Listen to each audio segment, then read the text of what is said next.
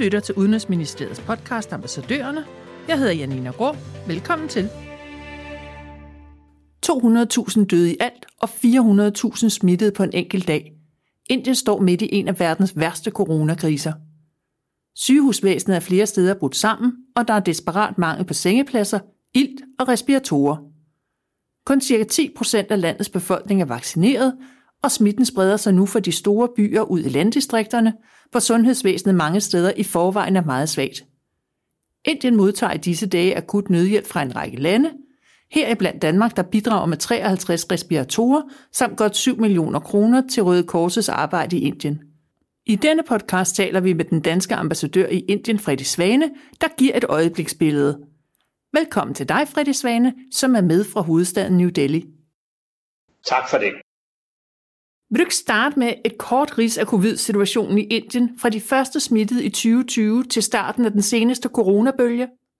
Jo, og Indien blev ligesom alle andre lande jo ramt, øh, da det begyndte at brede sig, og øh, man begyndte hurtigt at forsøge at forhindre det kom til Indien, og øh, da det så kom, så gennemførte man en, en voldsom smitteopsporing, og, og lavede selvfølgelig også zoner, hvor man prøver at inddæmme den her smitte. Det viste sig så ikke at, at holde vand, og derfor gik man over til en lockdown, og den varede i rigtig, rigtig lang tid. Så lang tid, at det også begyndte at få indvirkning på økonomien. Uh, men alle de her tiltag fik faktisk uh, den første bølge under kontrol. Det, der så skete nu her lige sidste omgang, det er, at den anden bølge er kommet med voldsom hast, og det er jo en kæmpe udfordring for Indien. Og det er præcis det, vi skal tale om. Kan du ikke give et øjebliksbillede af situationen med fokus på, hvordan covid-19 har ramt sundhedsvæsenet? Vil du ikke starte med de store byer? Som nævnt, så fik man i første omgang jo styr på det, og så faldt alle paraderne, og folk fulgte ingen råd. Man troede, man var fri og sluppet for corona, og så kom det tilbage i begyndelsen, eller midten af marts med stor, stor hast, og det steg, øh, steg virkelig eksplosivt. Og det førte så til, at øh, hospitalerne blev overbebyrdet, lægeklinikker blev overbebyrdet, og der var ikke nok med sengepladser, der var ikke nok med iltudstyr, og der var ikke nok med øh, medicin. Og derfor har vi set de her hjerteskærende billeder rundt omkring. Og det er så mindre i Mumbai, hvor det startede, og nu er det fuld, uh, i fuld uh, styrke her i Delhi. Og vi ser det brede sig til resten af Indien. Så det er en omfattende, eksplosiv uh, situation og giver anledning til stor bekymring. Kan du komme øh, lidt mere ind på, hvordan der ser ud i landdistrikterne? Ja, det ved vi jo ikke så meget om, fordi uh, Indien er sådan set ikke uh, lockdown uh, nationalt, men der er mange lockdowns uh, ude i distrikterne og i nogle af delstaterne. Men som landdistrikterne ser ud traditionelt, så ved vi, at der ikke vil være ret meget hospitalsektor, der vil ikke være ret mange læger, og det vil sige, at den sundhedsydelse, som man i givet fald ville have behov for ude i landdistrikterne, den vil ikke være til stede. Og hvis det breder sig, det er noget, der tyder på ude i landdistrikterne, så vil vi se en omfattende krise med store øh, tabstal og med store udfordringer, både for dem, der bor der, men også for landet som sådan. Med det forbehold, at Indien er et meget folkerigt land, hvordan vil du så beskrive stemningen blandt indbyggerne, nu der en ny bølge af corona har ramt landet? Da øh, coronabølge nummer et var over, og alle troede, at nu var vi øh, øh, øh fri for det, øh, så sank paraderne. Ingen brugte masker, og ingen brugte noget som helst, og der var store bryllup, der var store politiske manifestationer, der var religiøse manifestationer. Og lige pludselig kom den her eksplosive smitte, der gjorde, at man fandt ud af, at det var ikke kun de fattige eller nogle på bestemte områder, der rammer alle. Og det fører så til, at paraderne virkelig kommer op. Jeg tror, det er det, som nu kendetegner alle inderne, uanset om de er rige, fattige, unge eller gamle, jamen så er de dybt, dybt bekymrede. Og derfor virker den her lockdown, som vi ser overalt i Indien, virkelig. Indien har vaccineret ca. 10% af befolkningen. Skal vi høre om det er gratis for alle, og hvornår man regner med, at hele Indiens befolkning er blevet vaccineret?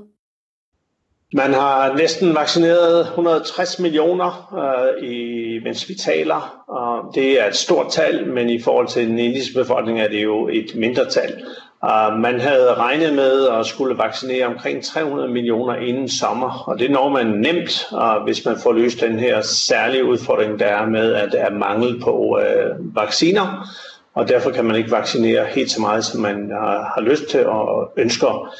Hvornår hele befolkningen kan blive vaccineret, det er der ikke nogen, der gæt på, og langt de fleste eksperter herude siger, at det er heller ikke nødvendigt at vaccinere den samlede befolkning, bare man rammer de rigtige, øh, og dermed også de unge, som man lige har åbnet op for. Men den samlede befolkning tror jeg aldrig, vi ser fuldt vaccineret.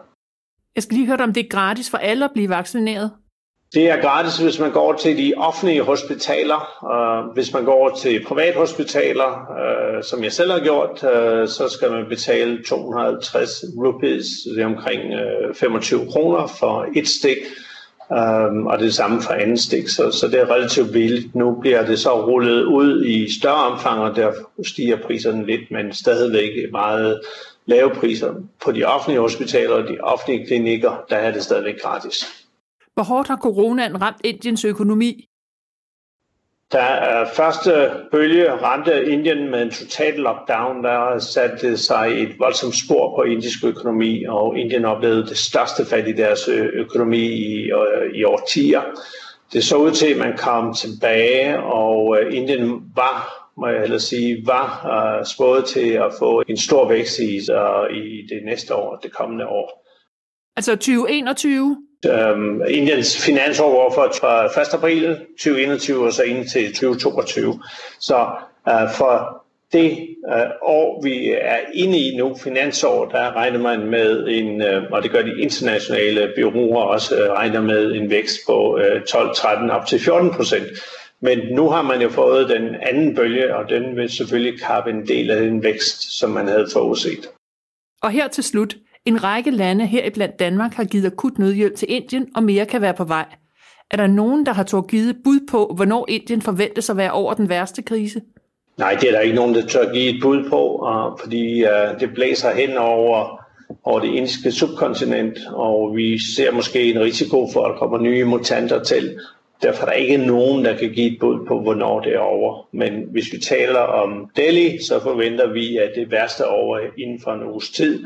Øh, men vi vil så se øh, stigende tal, både det samlede tal og dødstal, men også de mennesker, der bliver øh, sluset ud af hospitalerne, når de bliver raskmeldt. Det vil også stige voldsomt. Øh, men de kommende uger, øh, to-tre måneder, tror jeg, vi vil stadigvæk se Indien på verdens overskrifter. Det var slut på podcast med et øjebliksbillede fra Indien. Hvis du vil vide mere, kan du følge ambassadøren på Twitter. Tak til ambassadør Fredrik Svane, og tak fordi du lyttede med.